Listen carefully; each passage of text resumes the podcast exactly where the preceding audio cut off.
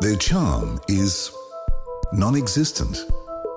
Years ago, they worked in radio. Today, they don't remember a moment of it.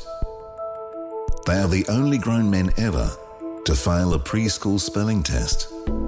Every time they go for a swim, women and children run for their lives. Alien abductors return them to Earth with the words, We do not understand, tattooed on their foreheads. If they were to give you directions, you'd end up at the closest pub, no matter where you really wanted to go. Their smell precedes them, the way a fart precedes watering eyes. They are the most interesting men in podcasting.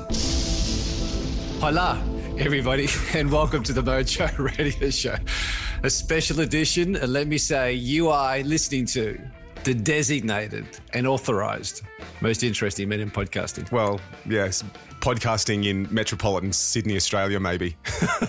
in Pennant Hills. in Pennant Hills. we don't always drink beer, but Oh. when we ah. do, we drink Dos Oh, really? Cheers, my friend. Oh, they came good. So let me read Oh. the ah. let me read the letter that came with the carton of beers. Hola, Mojo Radio crew. It was great to hear that when you do drink beer, you drink Dos Equis. As you are supporting us by moving on to Dos Equis and ditching that other Mexican beer, we wanted to return the favor and show our support for your oh. quest to become hashtag the most interesting men in podcasting. we are chuffed to hear you love our distinctive Mexican brew as much as we do. Here at Dos Equis, here's a couple of cartons for you to enjoy responsibly.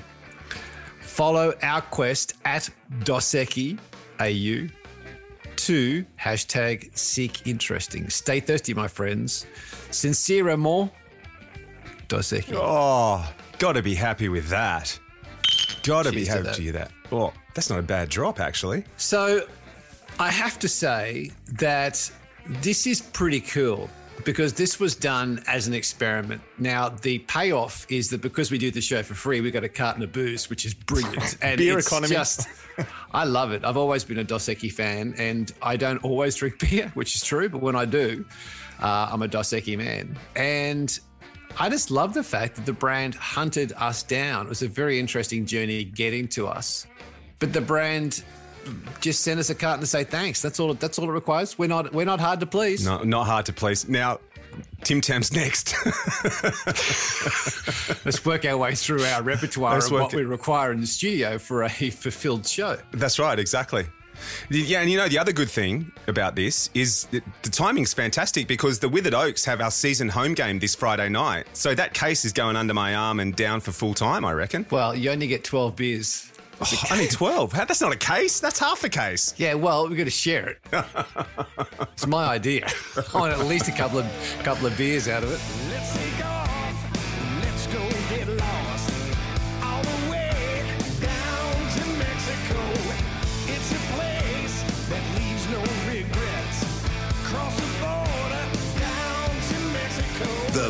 Mojo Radio Show. So, folks, while we uh, while we finish our beers, uh, you know the good thing about podcasting, you can do whatever you want, whenever you want. it's unedited. Back in the day, we'd have had Charlie Fox knocking the door saying, "All right, you guys, that's enough. Get back to Billy the Pigs." That's right. Uh, the interesting thing about podcasting is that you can do what you want. However, we do what we want completely for free, apart from a couple of cartons that get slipped under our door from time to time. Thank you, Dos Equis. Absolutely. Hashtag the most interesting men in podcasting. However, if you do want to thank us and help us along here, folks, we would appreciate you going onto iTunes. Literally, it's two clicks. And you don't even have to don't even have to leave a comment. Just click on the star reviews. Give us just throw us a bone. Just give us something. It helps keep our mojo working. And speaking of which, That's what I like about you. The Mojo Radio Show. I had a, an email sent to the studio during the week, and I want to read this out. It said, Gentlemen, I found your interview with Emily, which is Emily Fletcher from Ziva Meditation, quite enlightening. Her knowledge, tone, and passion is addictive.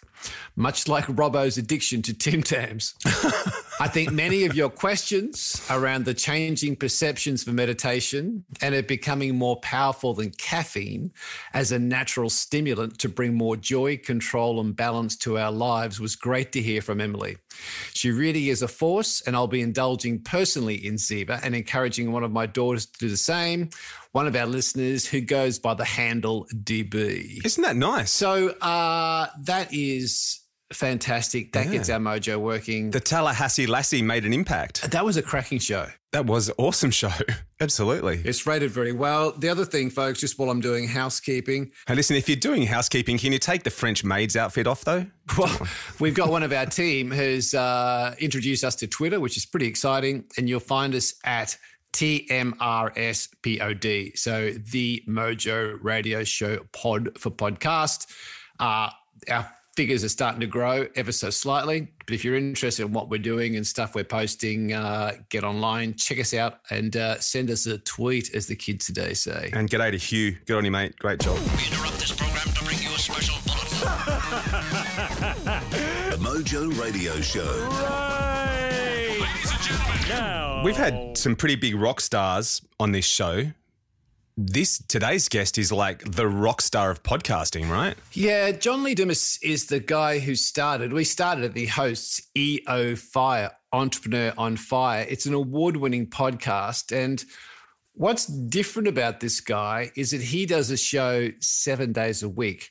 It's a little shorter in terms of how it's produced and put on, but it's hmm. every single day.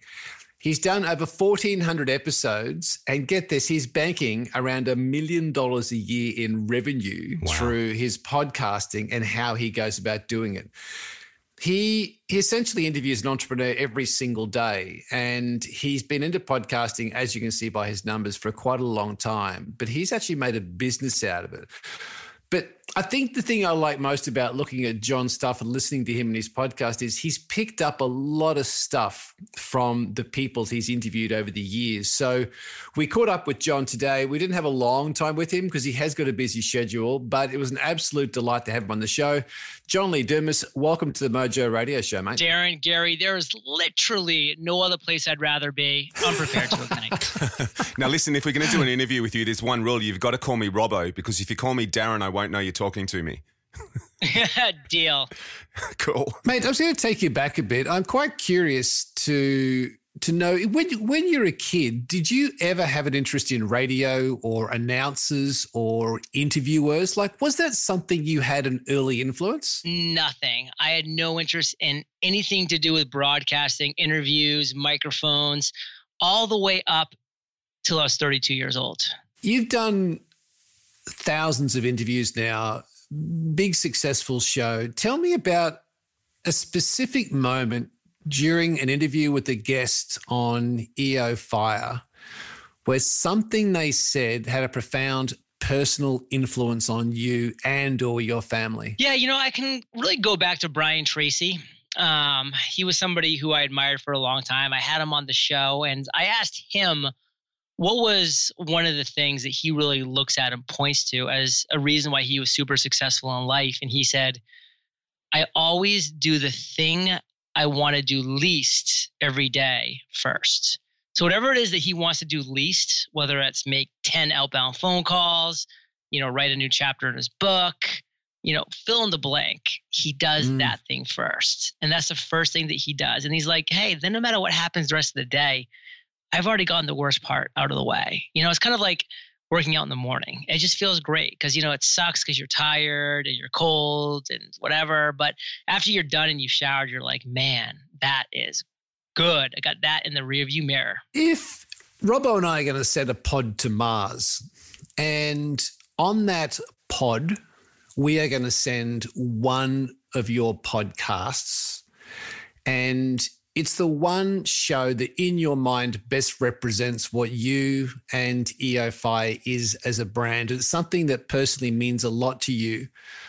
What episode would you send? You know, the episode I think I would send would be my first episode with Aaron Walker from uh, View from the Top. And I've had him on the show since multiple times, but it would be the first episode that I did with him because his phrase from success to significance really had a profound impact in my life of you know at that point i achieved a lot of success financially with the business in life in general but it was time for me to kind of move into that next level of, of being significant of really giving back uh, you know in way of charities and time and energy and it really it really has kind of shaped you know the last couple of years of my life So was that John? Just on that, was that an influence that in your mind changed your own personal purpose? We hear a lot today about communities, and I suspect the EO Fire community is the same. It's a communities. A lot of them are built on a purpose. Was that episode something which, in your mind, changed your own purpose and mission in life? Yeah, it really did. It really made me realize that there's no need to wait to make a big impact, like financially or effort wise. That you know, the time is now. Like we need to live in the moment. We need to make impacts now, today. You know, a great example in in one week from today, from when you and I are chatting, I'm going to Guatemala to tour the the three schools that we built throughout 2016. Uh, two of them were in Ghana, and one of them, uh, two of them were in Guatemala, and one of them were, were in Ghana and to really see the impact that we're making through this uh, great organization, Pencils of Promise. And that was really the kind of impetus that got me going, saying, you know, I'm not going to wait till I'm 70, you know, to start giving my money away. Like I'm, I'm going to start now because I have this mindset of abundance that's, you know, I have more revenue coming my way. And, Mm. you know, I'm, I'm going to be able to make it. So let's, let's impact lives today. That mindset of abundance is something I think Brian Tracy, if I'm correct, talks about. Just, just give me, just run that for me. For you personally, what does that mean to have a mindset of abundance? Well, there's really two different mindsets that you can have. You can have that mindset of scarcity. We'll talk about that one first. And that mindset of scarcity is if somebody takes a piece of the pie, that leaves a smaller piece of the pie for me. And, you know, that's a world that most people live in, and it's definitely in the corporate culture. And it's a sad, sad world because it's just not the reality. You know, that that fact that when somebody takes a piece of the pie, it's less for everybody else. And you kind of just have this kind of tit for tat kind of back and forth. Whereas on the flip side, that mindset of abundance means listen, you can have this, you can absolutely have this piece of the pie, and there's still plenty for everybody. And that's the world that we live in right now, where we live in this online digital age where we can literally have anything we want in this world if we're willing to put in the time, effort, energy, invest the right way, and just make things happen. I've heard you speak about the imposter syndrome, which you at times have had to come face to face with. Did you, when you started this mindset of abundance and you went down that path, did did you have to face a time where you almost had to convince yourself that you were worthy of it, like you deserved it? Absolutely.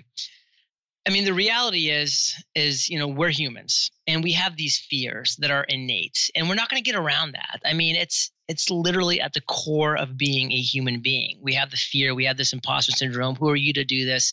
You know, you don't deserve that. You don't, you know, all of these things are always going to be happening around our heads. Like we're never going to be able to conquer these. We just have to embrace these because I still have it to this day. You know, you know, five years later with all of the financial and, uh, and other successes that I've had, as well as, by the way, plenty of failures and plenty of disasters too mixed in there. But you know, it's still it's still present every day. It's mm. still there. And so, you know, for me, just having that mindset of abundance and saying, listen, like this is the world that we live in. There's so much opportunity out there. All I want is the best for for people out there because I know that if they're doing something great, you know, if Robbo and Gary are out there, you know, crushing the world, like that's just making it better for me, you know, over here halfway around the world in Puerto Rico. And that's just a reality because, you know, this world that we live in is kind of like that. You guys might not be aware of this. I think it was just a, a US uh, cartoon back in the day, but it was called Captain Planet. And it was, you know, with our powers combined, we are Captain Planet. And like they would combine all their powers and they become like this unstoppable force.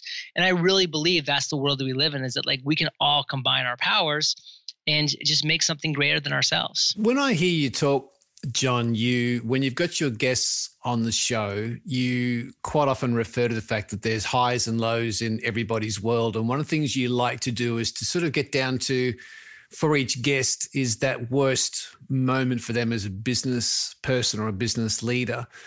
You've just mentioned the fact that you've had some failures, as we all have. Give me an, an actual example of, say, the last five or six years with EO Fire, where it's really gone pear shaped and you've had to recover. Well, the biggest pear shape really happens, you know, even um, before I launched the podcast. You know, this was about three months into the journey. So it was when I was already all in. And I had that launch date of August 15th, 2012. And I woke up that morning terrified, paralyzed with fear. The imposter syndrome was literally screaming at me, saying, This is going to fail. Like, this is not going to work. Mm. Like, this is not going to happen. Like, you have no rights to launch this podcast. And because of that, guess what? It wasn't a happy ending that day. I didn't launch the podcast as planned, and I let a lot of people down. A lot of my listeners who are waiting for me to launch that podcast, I let them down. And five weeks had to pass before I finally got enough courage to press the publish button and to launch that podcast. And, you know, that was a huge failure. That was a huge uh, mistake. And that really almost sunk my ship even before I left port. And, you know, it's just scary to think what could have happened if I hadn't, you know, finally gotten the courage to press go. People look at you, you're pretty pumped. You ignite people on your podcast, you take them on this journey of energy. I suspect there are moments, whether it's with your charitable work, your podcast work, you and your partner Kate, who's involved in the business, I suspect there's probably moments where the darkness does close in and the imposter syndrome does start to get into John's head. What is your personal process for dealing with that voice, John? Yeah, it's absolutely present. It's never, you know, far away. And for me, I, I figured out one of the best things that I can do is control my day to day. And the best way that I learned to control my day to day is my morning routine. So I have a very structured, very focused morning routine where I wake up, exercise is the first thing that I do. You know, I crush either a long walk or do some, um, you know, pull ups, push ups, kettlebells, and really just kind of get that blood pumping. You know, then I'm focusing on meditation, on journaling, on putting the right foods and nutrition into my body early on, really taking care of me for the first 90 minutes of every day, doing some business reading to kind of educate myself. And then and only then do I turn outwards. You know, so that whole 90 minute morning routine it's been about me taking care of me and, and improving my state of mind and my overall state. And then I'm able to move forward from that and say, okay, now how can I turn outwards and serve Fire Nation best? And so that's kind of been the, the biggest win for me is to have this morning routine that I absolutely will not deviate from. If things are going pear shaped or the darkness is closing in, do you in your mind know that by tomorrow morning I will go through my routine and, and right the wrongs. Like it will sort itself out. Do you have the belief in your routine that that's the place to go to to get things back on track? Yeah, and it's not always just one day, and sometimes it takes a couple days, and sometimes it takes maybe a nice long walk. So it's not just like being able to do one thing one time. It might, you know, kind of last more of a longer cycle, but you know, absolutely knowing what does get me back to center, which is the meditation, the journaling, the walks, the breathing, the exercise, the nutrition, like the sleep, the hydration. Those are the things that are the core pillars of my life that if I don't continue to focus on one of those things, then you know the house of cards could, could crumble. Tell me, you, I heard you use a phrase called "you batch your energy." What does that mean? Well, I batch, and so one thing that I do is I have 15 interviews for Entrepreneur on Fire the first Monday of every month, and then 15 interviews the first Tuesday of every month. And I have a lot of people that say, John, I could never do that. Like that's just insane. Like that that many interviews back to back, and I could never do that on any given day. And I said, well, neither could I on any given day. But the fact that I know that I have two days a month that I need to absolutely be at my A game and crush it you know, for me, I kind of compare it to like, you know, an Olympic medalist who's, you know, doing the 50 yard, um, you know, uh, 50, 50 meter sprint and, and swimming. Like that's their moment. Like they're, they're up, they're pumped and they're going to just crush that one event. And for me, you know, my Olympics are my interviews. That's my one event. And so I have those two days a month that I know that I'm going to give it all. And by, by the end of those two days, like I'm cashed, like I'm going to sleep in, I'm going to chill out the next day. I might do a little, you know, Netflix binge or something. Like I'm going to really just take some time off.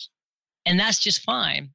but that's how I batch my interviews and that's how I batch my energy. So, you know, I'm not always all on. I'm not always, you know, on fire or igniting. Like I have my mellow times, I have my down times, I have my up times. Like I have the cycles that we all have. You know, Tony Robbins is not always jumping up and down, clapping his hands together and screaming. Like, you know, he has his cycles too. And so, you know, for me, being able to batch my energy, my focus really helps. See, I don't think people get that, John. I think they look at people like you and think you are the Energizer Bunny. You are always on.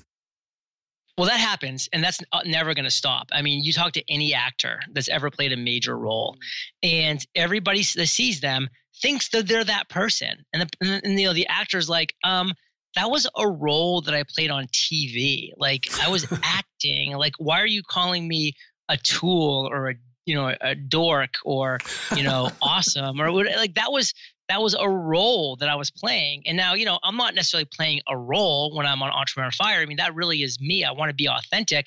But, you know, that's me being, you know, excited and enthusiastic and pumped up about the conversation. But that's not how JLD is 24 7. That's how I am when I really want to focus on bringing my best to each interview for two days a month. I get in that frame of mind when I open a packet of Tim Tams. I'm just gonna, Yeah. I, I'm just gonna Yeah. blitz it. Yeah, like they're a bit like your Oreos. So I'm sure you feel me there. Oh my God. That, that's my Ben and Jerry's pints. Yeah. I open up a pint of Ben and Jerry's. Like Kate will look away for one second. She'll look back and she'll be like, what, what happened to that pint of ice cream? And I'm like, it's in my belly. Yeah, I In inhaled my it. belly. Yeah, I inhaled it. Yeah, nice. John, I'm sure you are a deep work Cal Newport fan. You just mentioned the word focus. With what you have to do with structuring questions, preparing for individual interviews with individual guests that are all going to be personalized. Tell me your process for deep work. How does John focus? So focus is a very important word in my life. That's a acronym for me that stands for follow one course until success. So I'm a really big fan of the word focus and of that practice of focus. And that's actually why I created the Mastery Journal, which is uh, which is master focus, productivity, and discipline in 100 days. Like that's the core principles of that book. And within that book, I have the four focus sessions that you have to actually follow that process every single day. And those four focus sessions are the four things that are going to move your business and life forward. So for me, that's what I use every single day to focus. I use the mastery journal. I set up my four focus sessions and then I execute those four sessions. And then guess what? By the end of the day, I've accomplished more in that day than I used to accomplish all week with those four focus sessions. If we talk about focus for a second, and you've got your mastery journal out, what's the one area of John's world right now that you are looking to improve? I say attention to detail. Um, that's a big um, failure that I have and I have to deal with on a day to day basis. I mean, I'm constantly, you know, sending emails with the wrong information and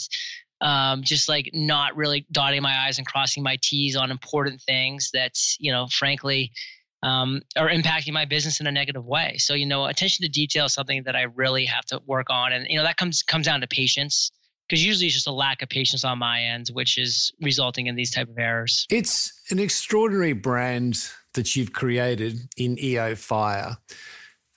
Just to finish up, what's something we don't know about EO Fire, John? There is a lot written, an amazing amount of podcasts in the world. There are clips on YouTube and Vimeo. There's stuff everywhere. What don't we know about EO Fire? Um, you might not know that the founder of EO Fire won a car on The Price is Right. Come on Gold. down. Gold. You can literally go to YouTube right now and just type John Dumas Price is Right, and you can watch me winning a car on The Price is Right. Nice. Do you still have it? Do you still have the car? I know I sold the car a week after I got it. hey, being an entrepreneur, you probably used the money to start EO Fire then, yeah? Absolutely. I Ah. will say that. Um, yeah, that's exactly what I did. John, just uh, I'm going to let you go in a sec. Just one quick question. You have got this amazing network of people who are interacting with you daily and weekly on podcasting, the podcasting paradise. I'd be curious to know. We've been only at the game for four or five years, and I'd be curious to know what you think. And we come out of radio, so we come out of traditional, old school radio, rock and roll radio station.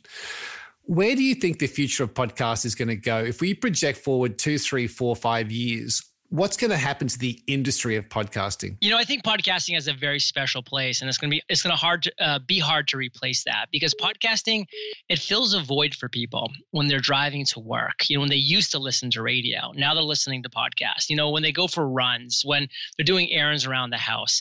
Podcasting is never going to become super mainstream because those are the times that it works. Um, and what's going to replace that? There's really nothing to replace on demand audio with on demand audio. So it's going to continue to have a special place and a certain percentage of the population. And I just don't see it going anywhere anytime soon.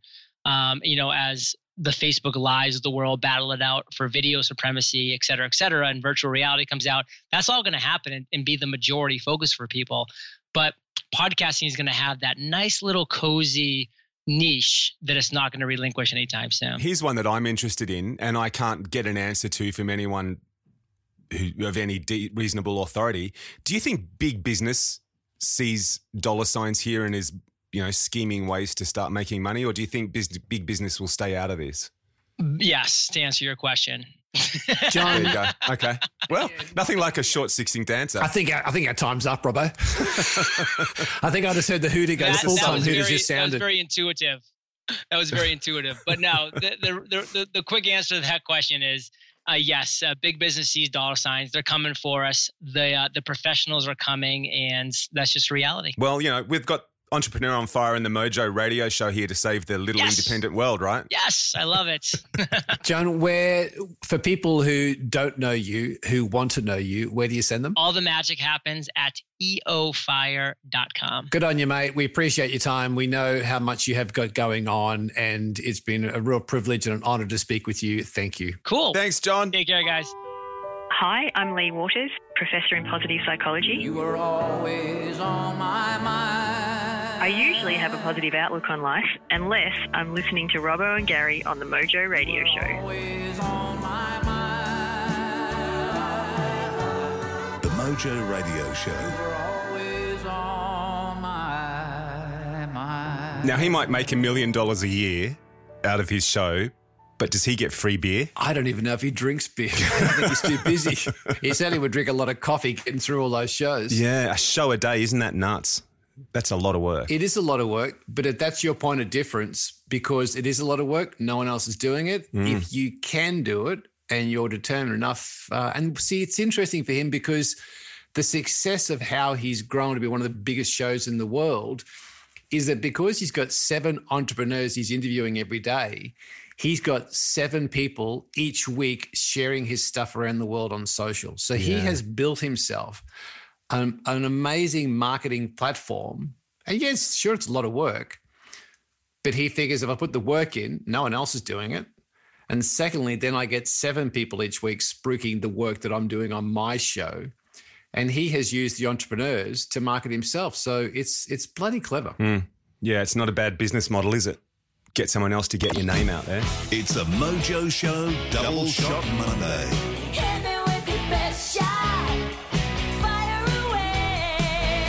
So the second interview we have for you today, folks, is with a couple of filmmakers. Now, if you ask the average person about eating bugs, chances are the reply you get will be yuck. New York based filmmakers Joanna B. Kelly and Cameron Marshad have produced a new feature length documentary, and it's called The Gateway Bug. We've been following bugs for a couple of years now on the show, and you will remember we had Lucas from Grillo Protein who is getting after it on the show a couple of months back. Lucas introduced us to Cameron and Joanna just after they had done their premiere for the Gateway Bug. It's a really interesting concept because, as you'll hear during the interview, bugs are prevalent. They are nutritionally dense. The problem and the challenge for all of us is getting around this yuck factor. These guys launched their whole campaign for the documentary on Kickstarter. They haven't done it easy. They've put it all on the line. They certainly are getting after it. But we thought we'd catch up with these guys, have a bit of a chat about the journey so far with the Gateway Bug. So, Joanna, Cameron, welcome to the Mojo Radio Show. Thanks. Great to be here. It's um this is interesting because this has been a journey we have been on for a little while now, and I'll come to our mutual friend shortly. But the Gateway Bug, I've seen the trailer. It sounds like globally it's going super well for you. Just give us a snapshot. What what is the film all about? The Gateway Bug. Uh, basically, the film is about the current industrialized agricultural processes and how it's failing, how it's significantly contributing to the climate change and global warming we're seeing today, and how people can make really small shifts in their everyday habits and with just with each meal they're eating to try to improve that on a personal level we look at it from the perspective of how eating bugs can save the world. But the whole film is really about all of the little things we can do from composting to aiming towards zero waste. So being mindful at the grocery store to to buy food according to meals and not just according to which aisle you happen to be walking down. Um, to think about our farming practices in a more sustainable, holistic way. You know, we've lost 91% of the Amazon um, due to industrialized agricultural processes. We're using 80% of fresh water for that reason. I think if we want to address global warming, we need to address the triggers that are creating it. For either one of you to answer, but has the direction when you started filming? So I saw the trailer, which you said was made even before you started kind of putting this whole thing together. Along the way, did the direction of the film change as you started to get more into it, hearing opinions, discovering statistics, looking at real world situations? Did you find it starting to sort of curve a bit away from where you had originally thought it would go? So basically, we were cutting the film, we had our stories, we had our characters. We sort of had an idea of where we wanted it to go, and then suddenly everything changed. And I think that really gave us the dramatic ending that the film has. It gives us a great character arc because it tells us that, you know, these characters thought one thing and then something else happened. And I think that real life is always the best kind of story. Let's just camp there for a second. And I'd like to sort of understand the genesis of this. They say today that good entrepreneurial ideas start where you solve your own problem. You mentioned it to a few friends who love the idea and then it becomes commercialized. Why? What was the backstory for you guys? Why was this? Why was making this film so important to you both personally? I think that we were really shocked to learn the horrible negative effects of the current industrialized food complex and its significant contribution to global warming and climate change. And when we started talking to a bunch of the characters in our film and learning that there was so much that individuals could do on a daily basis, we just really felt compelled to, to share that story and tell everybody about it. If we can all change our habits by shifting one meal a day or one meal a week, we can all have a significant impact on reducing global warming, which improves um, reducing climate change. And we were really compelled from the very first story we heard about the bug eating to make a documentary to to call to arms audiences to to act on this. I think it was for me. It was just a genuine curiosity about you know um, learning more about the industrialized agricultural system that we have. Uh, you know, it, it started from this one brunch meeting that we had with our friend Tyler Isaac, who is uh, who's a star of the film. He was working out of uh, UCSB, University of California, Santa Barbara, and he was doing his thesis program there. And he was basically challenged to create a business idea that solves an ecological problem. And that ecological problem that he saw was that we we're vastly overfishing the oceans of these really important feeder fish like sardines and anchovies. Uh, and what we were using them for was going back and feeding them to farmed fish. And he saw that as quite illogical.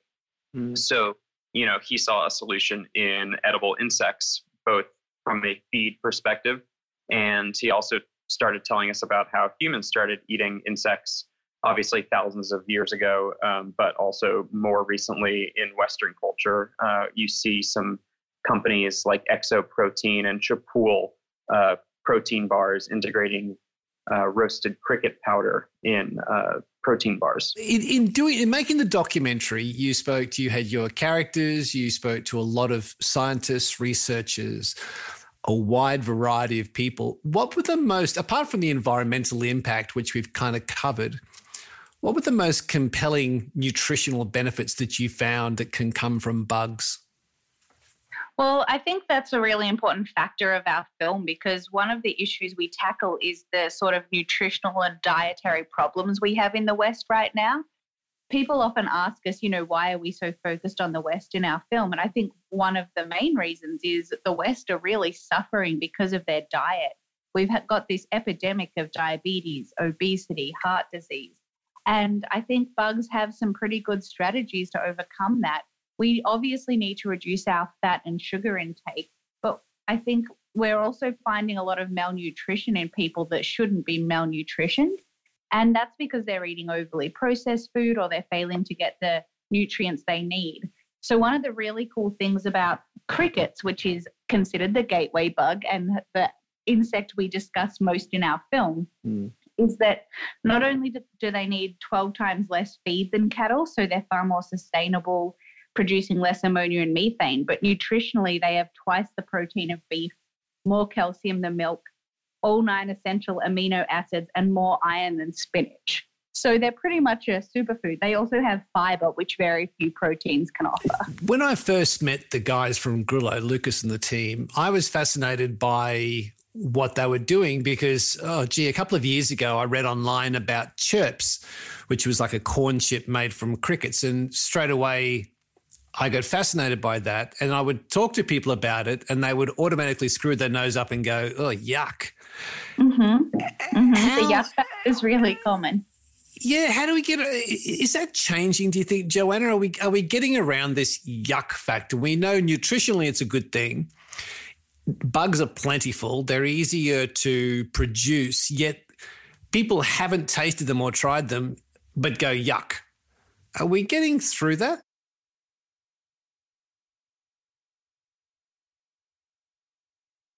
People are starting to integrate them into food in a better way, a more tasty way. But we're also seeing uh, the media focusing on it in a more positive light as well, and focusing on the sustainability aspects of it, focusing on the nutritional aspects of it. And so it's really a twofold thing it's a yuck factor and it's also accessibility. So, since coming to Australia for the Melbourne Documentary Film Festival, we've found that bugs are a lot harder to access to eat here than in America. In America, those products we, we've been talking about, the exoproteins, the Chapul, the Chirps chips, you can get them on Amazon, Fresh Direct, in Equinox gyms. You can get you can get them anyway, no matter where you live. You know what I mean? In hmm. Australia, you've really got to seek it out. You've got to write to the companies personally. You can't just go down to Coles or Safeway and pick up some bug products off the shelf. So I think accessibility is one of the main things. We've found in our film screenings that once people have tried eating products with the bugs, their yuck factor flips 180. They are grossed out by the idea, and as soon as they eat them, they're no longer grossed out. You know, it's like the sushi thing. And then I think the other thing is the yuck factor.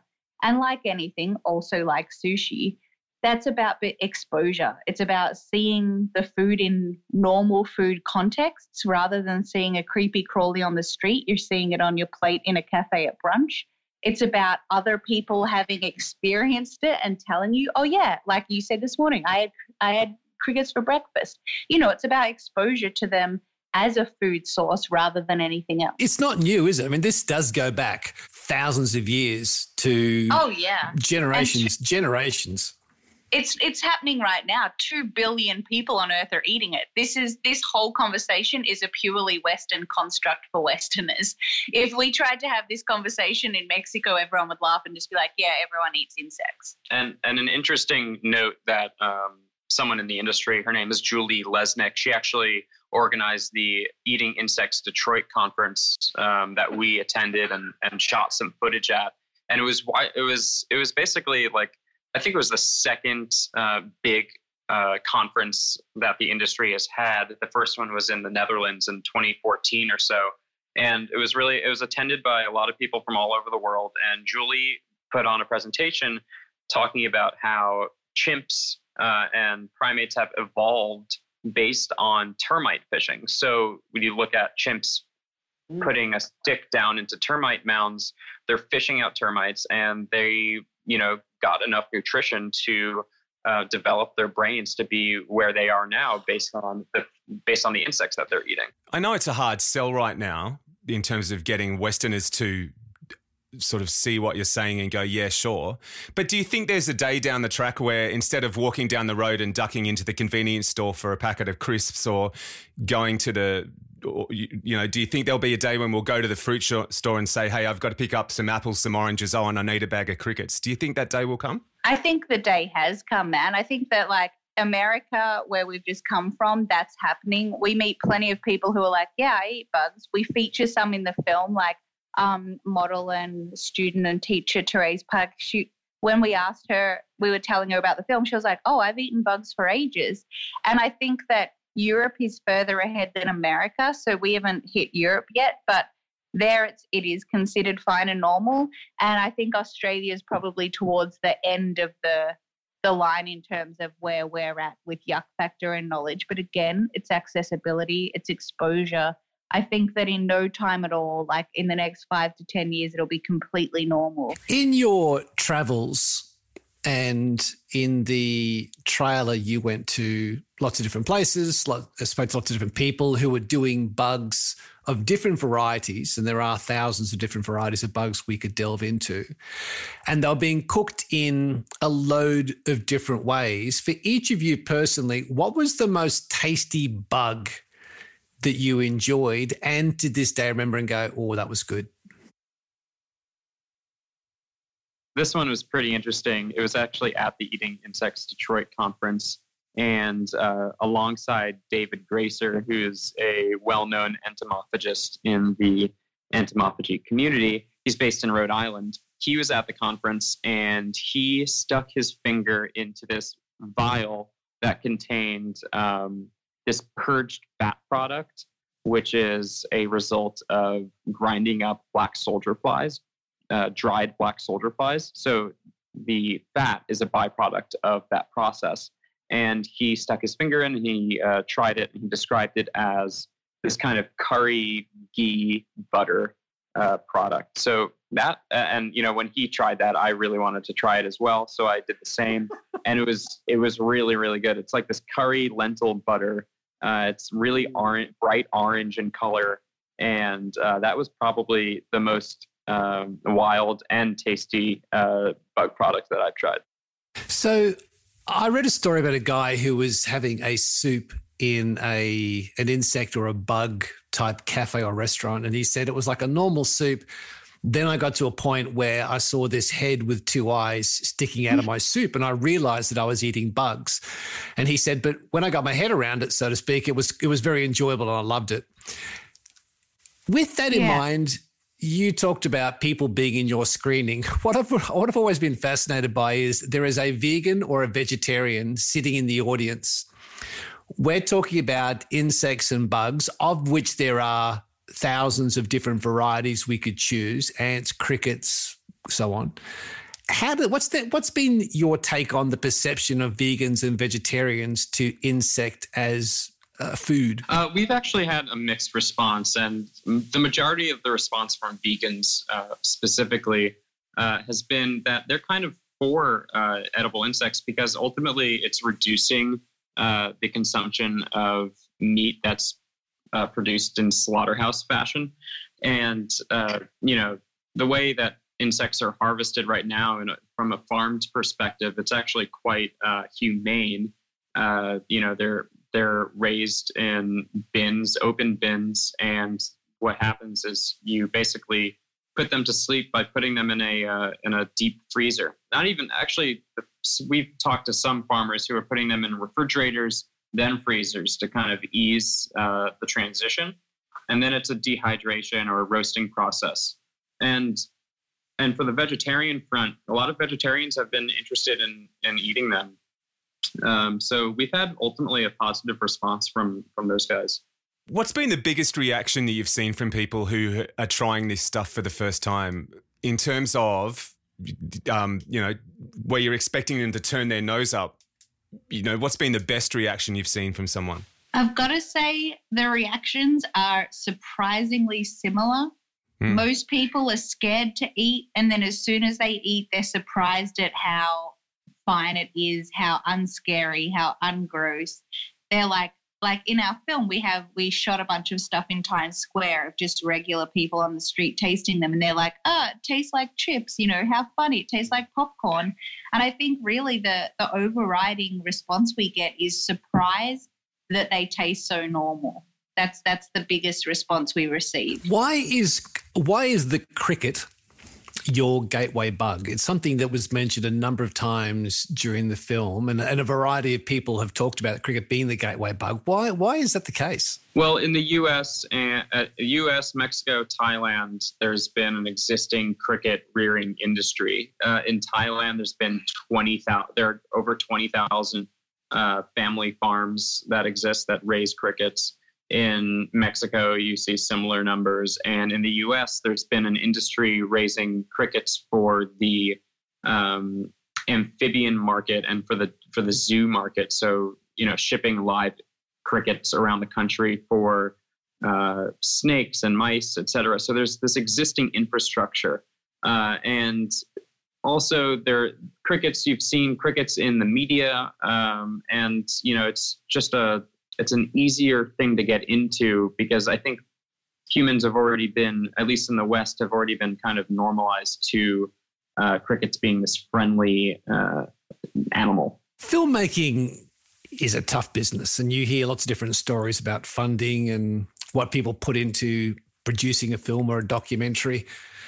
What's what's the toll? What's the what's it cost you guys personally to do this film? It's a passion for you. We've heard the backstory, why it's important to you, but what has been the impact on you personally, or how much have you had to put into this to make the film? It's pretty brutal. It, we've had to put in everything, all of our time, all of our money, all of our energy. We're likely to receive virtually none of it back. So it's definitely passion. It's um it's lucky we love doing it because you certainly wouldn't do it for many other reasons. You know, we're indie filmmakers. We're not we're not Paramount Studios over here. I'm aware that some people are making money in this industry, but it's certainly not the indie documentary filmmakers. Um, so far, we've invested two and a half years of our lives combined.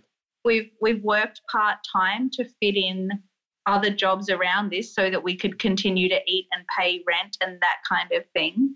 Um, and we have suffered a lot financially because of this. Um, in fact, we, you know, it's entirely self funded. So whatever we didn't pay for, equipment borrowed, couches slept on, we have raised in Kickstarter, which is what we did to fund the post production process because there are just some things we can't do. But we did almost every role on this film and we're still doing it. We're doing this press right now, we're doing distribution deals, we're doing our own marketing. You know, it, it's a passion and you have to really believe in your product. So I'm grateful that we were able to create the film we created. I think that with all the whinging of how much we've put into it, what that has done is allow us a creative control that is rare in the arts in general. We don't have anybody telling us that we have to change anything or do anything a certain way. And it means that really what the film is, is what we believe in and what we're really proud of. With documentaries, and I heard Rich Roll talk about Cowspiracy, and that went through the cinemas. And I heard the boys at the Minimalist talk about their documentary, and that went through the cinemas. Everything seems to end up on Netflix. Is that part of the dream for you guys? I mean, does that help you? Is it a financial thing? Is it just an awareness thing? I, I just don't. I don't quite understand how a filmmaker makes a film. It goes through cinemas. It does the festivals. That ends up on Netflix. Is being on Netflix a good thing? It could be. It depends. Uh, you know, getting on Netflix is definitely a good way to get your name out there and say, "Hey, my film is on Netflix." Um, it may not necessarily be the most financially viable option for you, um, but it certainly is a good way to get it in front of as many eyeballs as possible. And I think with a story like ours, we're trying to spread a message of awareness. We're trying to share knowledge. So for us, the more people that see this film, the better. We hope to empower people to really make a difference. So for us, a Netflix or an Amazon or a Hulu or a Stan or whatever you whatever Yeah. you've got, we want to see our film absolutely everywhere. And it's and it's not an ego thing. We just want as many people to learn this stuff as possible because the only way change is going to happen is for people to be informed. Hmm. How do we see it now? How, how do people get a hold of it now? Joanna, what do we do? Well, right now you'll have to fly to the next city that is screening at a festival. but as I said, we're um we're mid distribution deal, so hopefully we're looking for a November release in 2017, and then it'll be far more accessible in any one of the places we were just talking about, be it on iTunes, be it on on um, Netflix. It'll it'll be very available by the end of this year. But in the meantime, people can follow our social media. We're very active on Twitter, Facebook, and Instagram. And on our website, thegatewaybug.com, we have a screenings and events page that we keep pretty up to date, which means you can check if it's coming to your city anytime soon. Well, Lucas and the guys at Grilo Protein are good mates of the Mojo Radio Show, and I think it's fair to say that Robbo and I are insectivores. So we've bought into we've bought into the notion of what you're doing, and it's part of our brekkie each day. And uh, I believe Lucas and Grilo Protein have got a new energy bar that is being launched in a couple of weeks' time. So we will bring that to the listeners as well. But guys, um, thanks for sharing. It's just uh, I think your your film, from what I've seen of the trailer, would sit so beautifully on Netflix. It's such such a great message, and I think to turn people to alternatives which are not only good for the planet but nutritionally dense and good for us. I think um, it's a great message. Well done, and um, you know, thanks for sharing with us. We appreciate it. Thank you so much. Thanks for having us on to help spread the word. The Mojo Radio Show. Simmer down, you noisy, screaming thing. Okay, this could be a tenuous link to finish the show, but it's been a big show, so we're going to get out. Yeah, so we're going to get out uh, pretty quick. But when I think of bugs, I think of rock and roll and a guy standing in front of the world's biggest audiences on the biggest stage as the mm. greatest rock band in the world. Mm. With flashing screens and videos playing behind him, ah. wearing these massive big glasses, and he looks like the fly. Mm-hmm. So I think to take us out, Yep. we don't often eat bugs, but when we do, we eat crickets. we don't often drink beer, but when we do, we drink Dos Equis. Yeah. Cheers. We're out.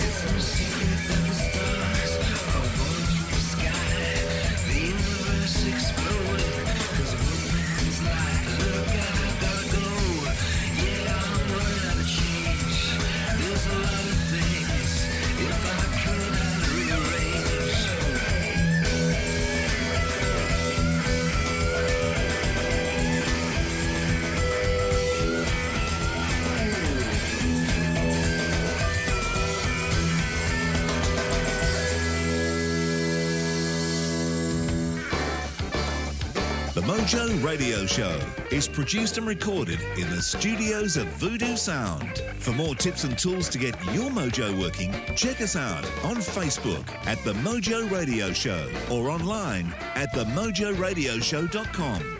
For more about Gary, see GaryBertwistle.com or to polish your next audio or video production, check out voodoosound.com.au. And for the right voice, realtimecasting.com. Andrew Peter speaking. See you next time.